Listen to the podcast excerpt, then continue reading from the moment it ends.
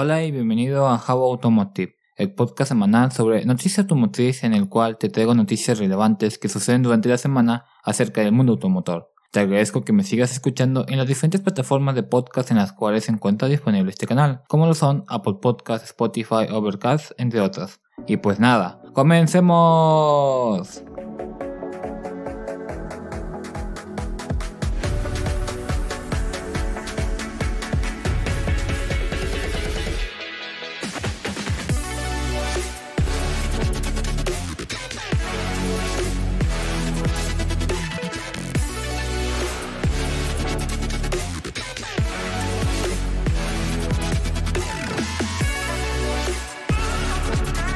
Todos los días cuando vamos a llevar a cabo un viaje o simplemente salir a pasear, vemos a nuestro alrededor diversos vehículos de muchas marcas, ya sean marcas americanas, europeas, asiáticas, entre las tantas marcas que hay y que existen hoy en día. En los últimos años, debido a las problemáticas ambientales y entre otras cosas, las marcas de autos han estado llevando a cabo varios cambios, es decir, creando alianzas con otras marcas para el desarrollo de un nuevo modelo, renovando la misión, visión y objetivo de la empresa, hasta inclusive implementando nuevas tecnologías y metodologías de trabajo.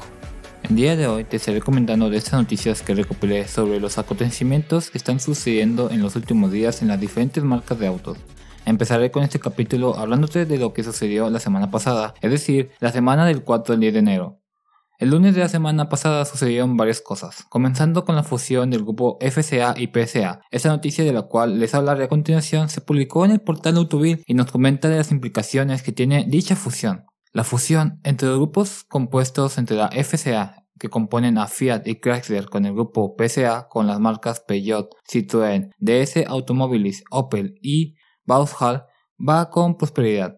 Recientemente se dio la aprobación por parte de la mesa directiva de ambos grupos, llevándose a cabo dicha decisión por medio de una videoconferencia. Por parte de FCA hubo un 99.15% de aprobación, mientras que por parte de PSA se alcanzó hasta un 99.95% de aprobación de dicha fusión.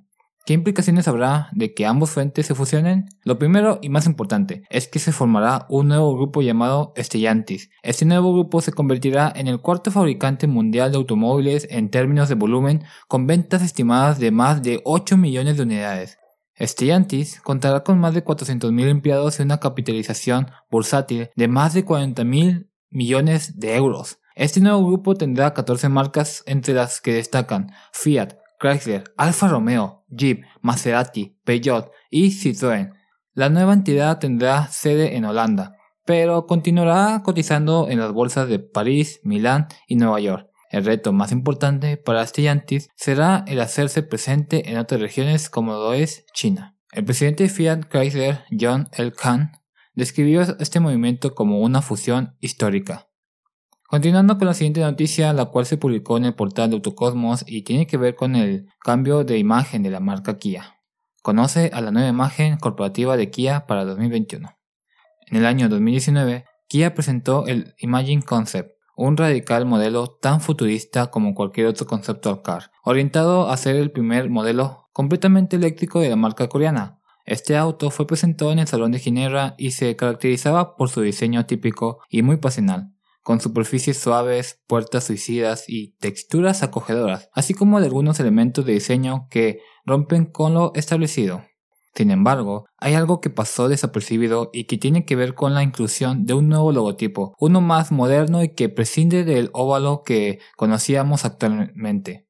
Eso está alineado con la nueva estrategia de la marca coreana, la cual pretende en 5 años acelerar su posicionamiento en el segmento de los autos eléctricos. Este plan, el cual tiene como nombre Plan S, apuntará a una oferta de 11 modelos electrificados para el año 2025, de los cuales 7 deberían ser modelos 100% eléctricos para el año 2027. Entre el 2025 y el 2027, los coreanos deberían alcanzar un millón de unidades vendidas, pero el plan no solo abarca el segmento de pasajeros, sino que también modelos específicos para distintos servicios de movilidad y tecnología. Este nuevo emblema marcará la evolución de la marca coreana hacia una nueva era. Claro que el logo presentado en el 2019 y que muchos daban por hecho era solamente un prototipo. Durante la semana, el medio Motor1.com tuvo acceso a los registros del Servicio de Propiedad Intelectual de Corea del Sur, donde se encontraron las patentes de los nuevos logos de Kia. Estos fueron registrados el 19 de junio del año pasado, en dos colores y acompañados de un nuevo eslogan que reemplazará al muy conocido The Power to Surprise por Movement That Inspires. Este logo es distinto al presentado en el prototipo Imagine, con letras más juntas, las que evitan que la palabra Kia se lea como CLA.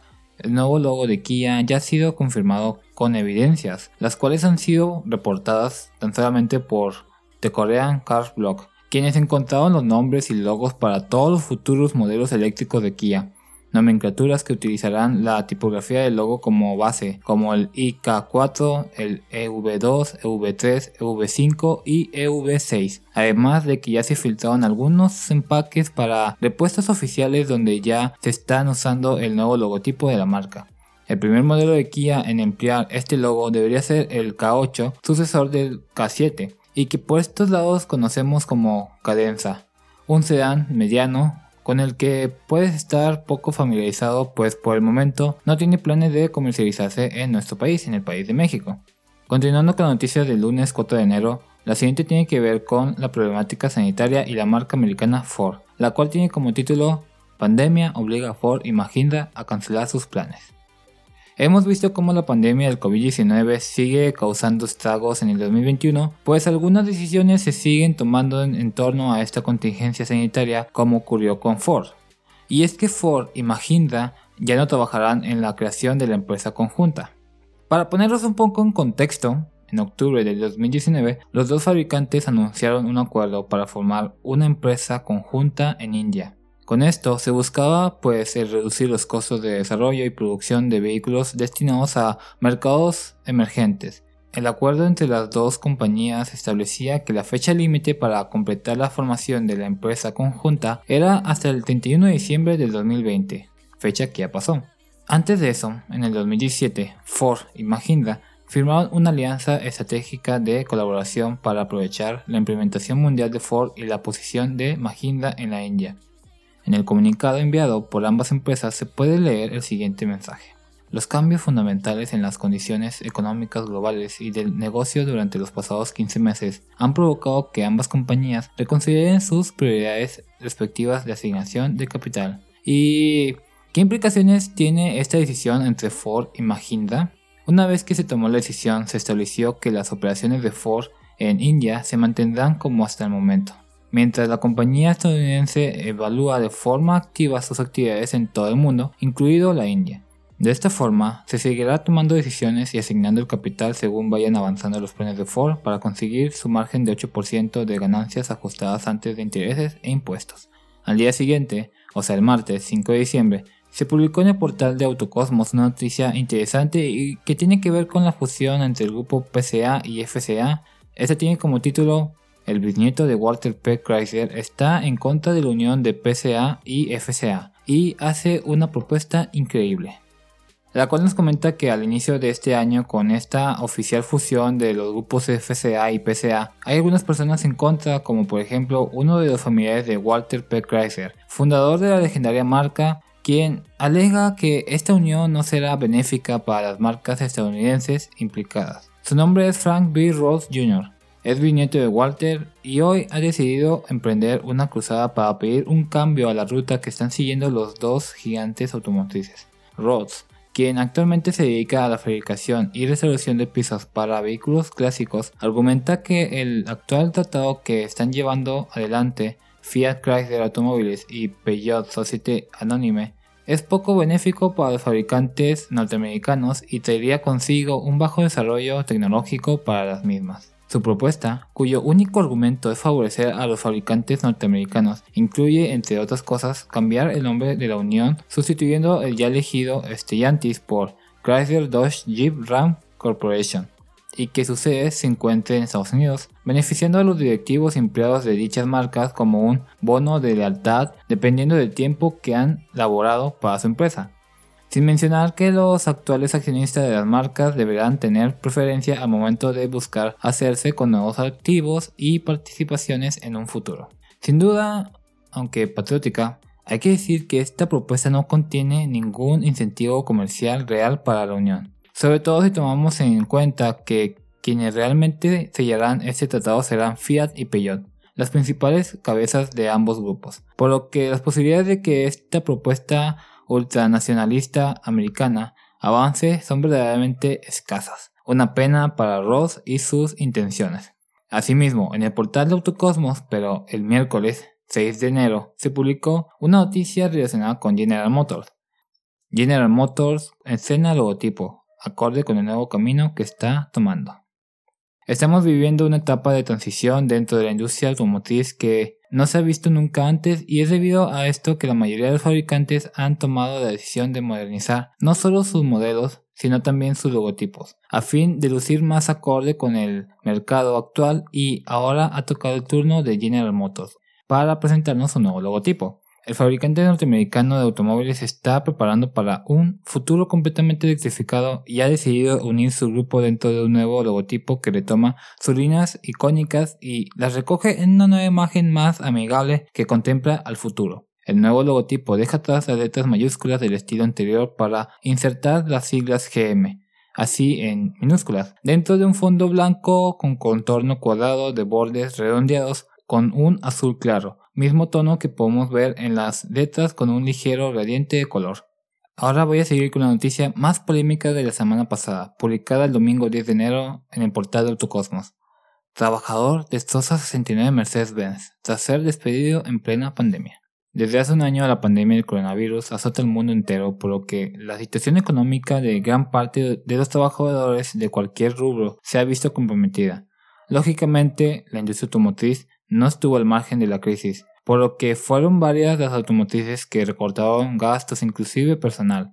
Un caso fue de Mercedes-Benz en España, quienes redujeron entre un 10% y un 15% de trabajadores en la planta que posee en Vitoria-Gasteiz, País Vasco. Entre los despedidos se encontraba un hombre que canalizó toda su ira generando serios destrozos en la propia fábrica y provocando pérdidas millonarias. De 38 años, el ex empleado de Mercedes-Benz se robó un tractor por la noche que se encontraba realizando tareas viales a 21 kilómetros de la fábrica. Se dirigió al predio de la firma alemana e ingresó al estacionamiento, donde se encontraban los Mercedes Vito, además camionetas Vans que se producen y que esperaban ser trasladadas a concesionarios de toda España. Directamente con el tractor, el hombre no dudó y golpeó una gran cantidad de los vehículos nuevos, según medios locales dañó 69 unidades, aunque Mercedes-Benz anunció solamente 50 unidades. De todas maneras, el daño en las vans fue de más de 2 millones de euros, mientras que el total ascendería a los 5 millones de euros, ya que el individuo también dañó otras máquinas de la fábrica. Si bien resultó una pérdida importante, Daimler no debió realizar modificación alguna en sus planes de producción o venta de los utilitarios. Y terminando con la noticia de la semana pasada, esta de la cual les voy a hablar me llamó mucho la atención, sinceramente. ¿Por qué? Porque además de que tiene que ver con los autos, también tiene que ver con Apple, la famosa marca de gadgets electrónicos. Esta noticia se publicó el mismo día que la anterior, pero en el portal de Diario Motor. Y se titula Hyundai se apunta por error el tanto del coche de Apple con una fuerte subida en bolsa.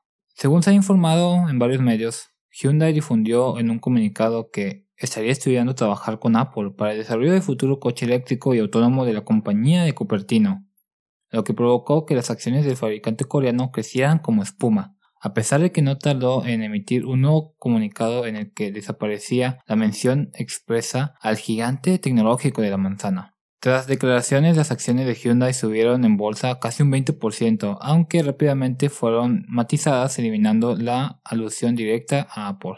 En un primer momento, Hyundai hizo mención a que se encontraba en conversaciones con Apple para el desarrollo de coches eléctricos y autónomos, lo cual no solo provocó que las acciones de Hyundai Motor acabaran el día con una subida de casi el 20% en la bolsa de Seoul, sino también las de todas sus filiales. Sin embargo, si por algo se caracteriza a Apple, es por su secretismo que envuelve todos sus futuros proyectos, el cual está siendo casi total en el proyecto Titan, de su futuro coche eléctrico, por lo que las revelaciones del fabricante coreano no les han debido sentar muy bien, siendo casi seguro es el motivo por lo que desde Hyundai matizaron sus palabras, con unas segundas declaraciones en las que decían que hemos estado recibiendo solicitudes sobre una potencial cooperación de varias empresas en relación con el desarrollo de vehículos eléctricos de conducción autónoma. Asimismo, también se está especulando que ambas compañías estén interesadas en el desarrollo conjunto de baterías para coches eléctricos, las cuales serán fabricadas por Hyundai en Estados Unidos. Así pues, según Korea Economic Daily y fuentes de Bloomberg, este futuro coche de Apple con la ayuda de Hyundai podría estar listo para el año 2027, una fecha posterior a las especulaciones que llegaban este mes de diciembre en las cuales se daba por confirmado que la empresa de la manzana había vuelto a reactivar totalmente el proyecto Titan de forma que este Apple Car se daría a conocer antes de mediados de la actual década. Sea como fuere, lo que sí parece una obviedad es que Apple ha optado por el camino de asociarse con una fabricante de automóviles del que aprovechar todo el know-how de un sector que por ahora desconoce. Aunque en un futuro se prevé que será más parecido a vender un iPhone que un Seat Ibiza. Y pues bueno, continuando con el capítulo, vamos a ver qué sucedió en esa semana. Iniciando con la semana, el lunes 11 de diciembre se publicó en Autoville la noticia Volvo reporta un récord de ventas en un segundo semestre. Volvo ha reportado la mayor cifra de ventas de su historia en un segundo semestre gracias al incremento de la demanda de autos eléctricos y la recuperación de la pandemia del COVID-19. La primera mitad del año fue una época difícil para toda la industria automotriz, pues la incertidumbre por el nuevo virus era el protagonista. Sin embargo, empresas como Volvo, lejos de dedicarse a especular, pusieron manos a la obra con estrategias contundentes. Una vez que la actividad volvió, tras los cierres obligados por los contagios de coronavirus, Volvo encaminó sus esfuerzos a la recuperación, Dichos esfuerzos se han acompañado de un aumento en la demanda de eléctricos o híbridos enchufables, a los que la marca puso atención antes de la pandemia. Desde hace un par de años se consolidó la idea de que la electrificación es el siguiente paso en la industria por lo que algunos proyectos comenzaban a surgir. Estos esfuerzos llevaron a que las opciones Recharge como Volvo llama a los autos cero emisiones crecieran a más del doble en el 2020. En Europa, las ventas de autos eléctricos o híbridos enchufables representó el 29% de las ventas totales de la marca. Eso tiene toda la lógica del mundo. Si se considera el hecho de que las normas ambientales más estrictas vienen de los mercados europeos, Volvo se ha convertido en líder de ventas en ese tipo de vehículos en el viejo continente. Mientras que en Estados Unidos la historia lleva un tenor muy similar. En nuestro país vecino, los híbridos de Volvo son muy buscados por los usuarios, pues hay que recordar que China y Estados Unidos son los mayores mercados de Volvo. Para ambos mercados, Volvo anunció un incremento de ventas durante el ejercicio completo, ya que en la segunda mitad del año pudo remontar holgazadamente la caída de ventas que sufrió en el primer semestre debido a la pandemia. Volvo también entró a las ventas en línea. La pandemia también aceleró el giro de la empresa hacia las ventas en línea, que seguirán siendo importantes para el 2021.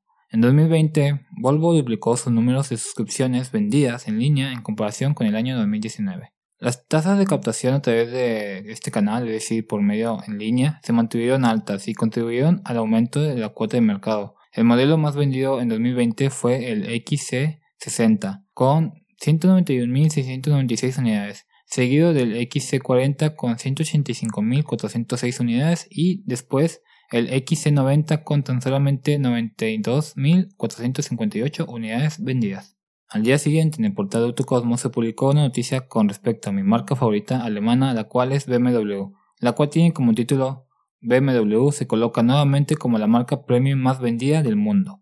El grupo BMW anunció la comercialización de 2.624.809 unidades a nivel mundial en 2020 de sus marcas BMW, Mini y Rolls-Royce, lo que representa una caída del 8.4% respecto de las ventas del 2019. Con estas, la marca alemana indica que vuelve a ser el constructor premium más exitoso del mundo. Gracias a un último trimestre muy dinámico donde entregó 689.000 unidades para un alza del 3.2% BMW pudo sortear un primer semestre muy contraído por efectos de la pandemia. Respondimos a los efectos de la pandemia del coronavirus con mucha agilidad en la venta y producción. Y como resultado, terminamos el año nuevamente como la marca premium líder a nivel mundial, indica Peter Nota, director de ventas y miembro del consejo de administración de BMW AG. Respecto de las marcas, BMW alcanzó 2.028.659 unidades, un 7.2% menos a nivel mundial. La firma indica que el desempeño de sus modelos de gama alta, es decir, el Series 7, el Series 8 y el X7, fue espectacular, con 115.000 unidades y una alza del 12.4%. Mini, en tanto, comercializó 292.394 unidades, un 15.8% menos, con un fuerte crecimiento del 20% de los modelos John Cooper Works.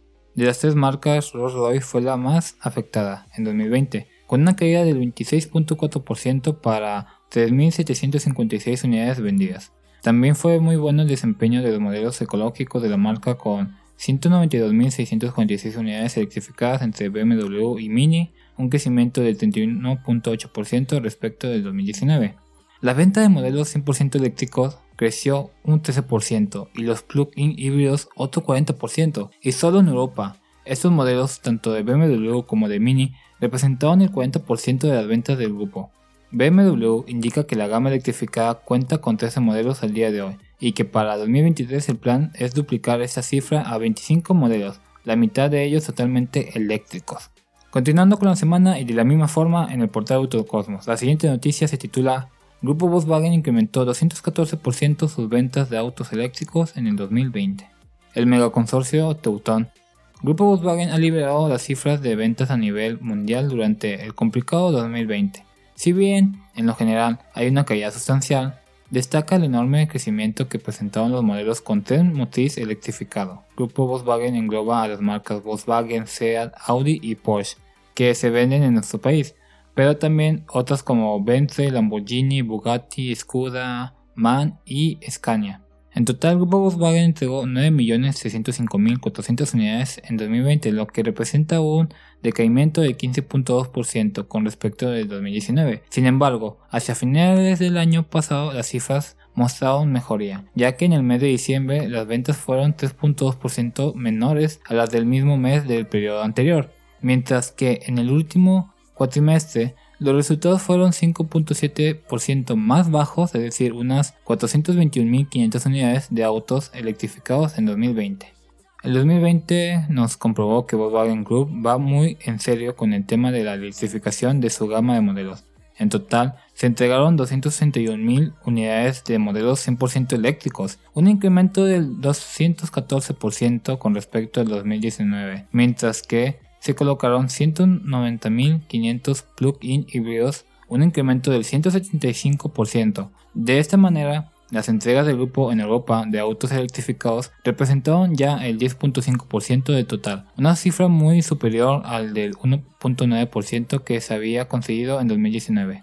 Los 5 autos eléctricos de Volkswagen Group más vendidos en 2020, iniciando con el Volkswagen ID3 con unas 56.500 unidades, Después tenemos al Audi e-tron con 47.300 unidades, el Volkswagen e-Golf con 41.300 unidades, el Volkswagen e-Up con 22.200 unidades y el Porsche Taycan con 20.000 unidades. Y con respecto a los 5 autos más vendidos plug-in híbridos de Volkswagen Group en el 2020, tenemos al Volkswagen Passat con 27.200 unidades, después al Audi Q5 con 23.500, el Porsche Cayenne con 21.500, el Skoda Super con 16.400 y el Volkswagen Golf con 15.200. Continuando con la siguiente noticia que también se publicó en Autocosmos y que de hecho este auto fue presentado por primera vez en el CES del año pasado y te preguntarás, ¿de qué auto me estás hablando? Pues es un vehículo creado por una compañía japonesa pero que esa compañía se enfoca a vender productos de video y de audio. Y en efecto, es Sony con su Vision S. La noticia se titula Vision S, el primer auto eléctrico de Sony, ya se encuentra en fase de pruebas. El crecimiento y apertura que ha tenido la industria automotriz en los últimos años se ha visto beneficiada gracias a que diversos fabricantes de tecnología han decidido sumarse como nuevos colaboradores de los grandes consorcios en una lucha por ofrecer cada día vehículos más tecnológicos, seguros y conectados. ¿Qué es lo que pasa?